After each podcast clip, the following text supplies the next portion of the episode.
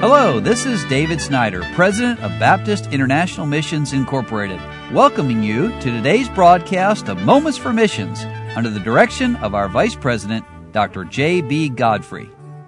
It's hard to imagine a greater contrast between two countries than the last part of last week I was talking about those countries, Japan and the Philippines. You go to Japan, there's soft bumper music in the stores, people are polite, everything's really clean, and it's not touchy-feely, you don't shake hands, you bow, and it's hard to reach people for Christ, let me add that, even though people are being saved, and what a great, needy mission field Japan is. And then you go to the Philippines, and it's just the opposite. It's up close and personal. The people are hospitable and kind and loving, and people are being saved, and literally thousands. And churches started and sending out missionaries all over the world. And so I was sharing all that to talk about the Far East and what God is doing through the B I M I missionaries in that part of the world. And David Harris, who's my good friend and took my place, I was his director for ten years, and then he followed me back in two thousand twelve. So he's sharing with us today about God's grace in some of the other Asian fields. Over the past eight years, I've been privileged to visit all of our Asia and North Pacific missionaries. I've seen them laboring to win souls and to establish churches that will continue long after the missionary is gone. I've visited them after terrible disasters such as earthquakes, tsunamis, typhoons. I've listened to their burdens of reaching more people and starting more churches. I've also seen the result of their vision when on a return visit, I saw new and thriving groups of believers gathering to worship our Lord. My heart is stirred every time I visit our Far East family and visit their growing churches.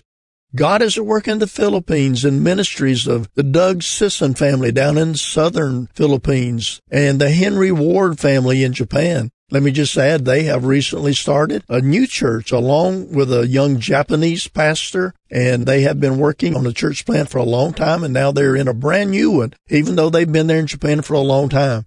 The Andrew Au family in Hong Kong, the Jason Ritchie family in Mongolia, the John Flowers family in Taiwan, the Roger Workman family in Tinian, the Kevin Akana family in Hawaii, and many other families throughout Asia.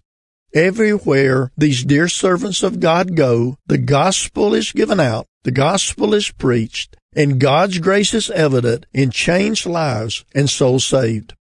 For the past ten years, our missionaries serving in Asia and the North Pacific reported more than thirteen thousand five hundred salvation decisions and one hundred new churches started annually.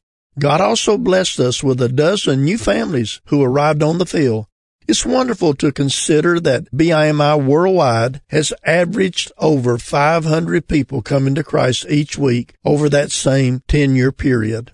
We rejoice in what God is doing, and there's so many more who need to be reached. The truth remains, the harvest truly is plenteous, but the laborers are few. Each time I travel through the great cities such as Tokyo and Seoul, Hong Kong, Taipei, and Manila, I'm reminded that there's a great need of gospel preachers. Will you help us to pray for laborers in Asia, the North Pacific, and the world? Others still need to experience the saving grace of God. What would keep you from coming to help us?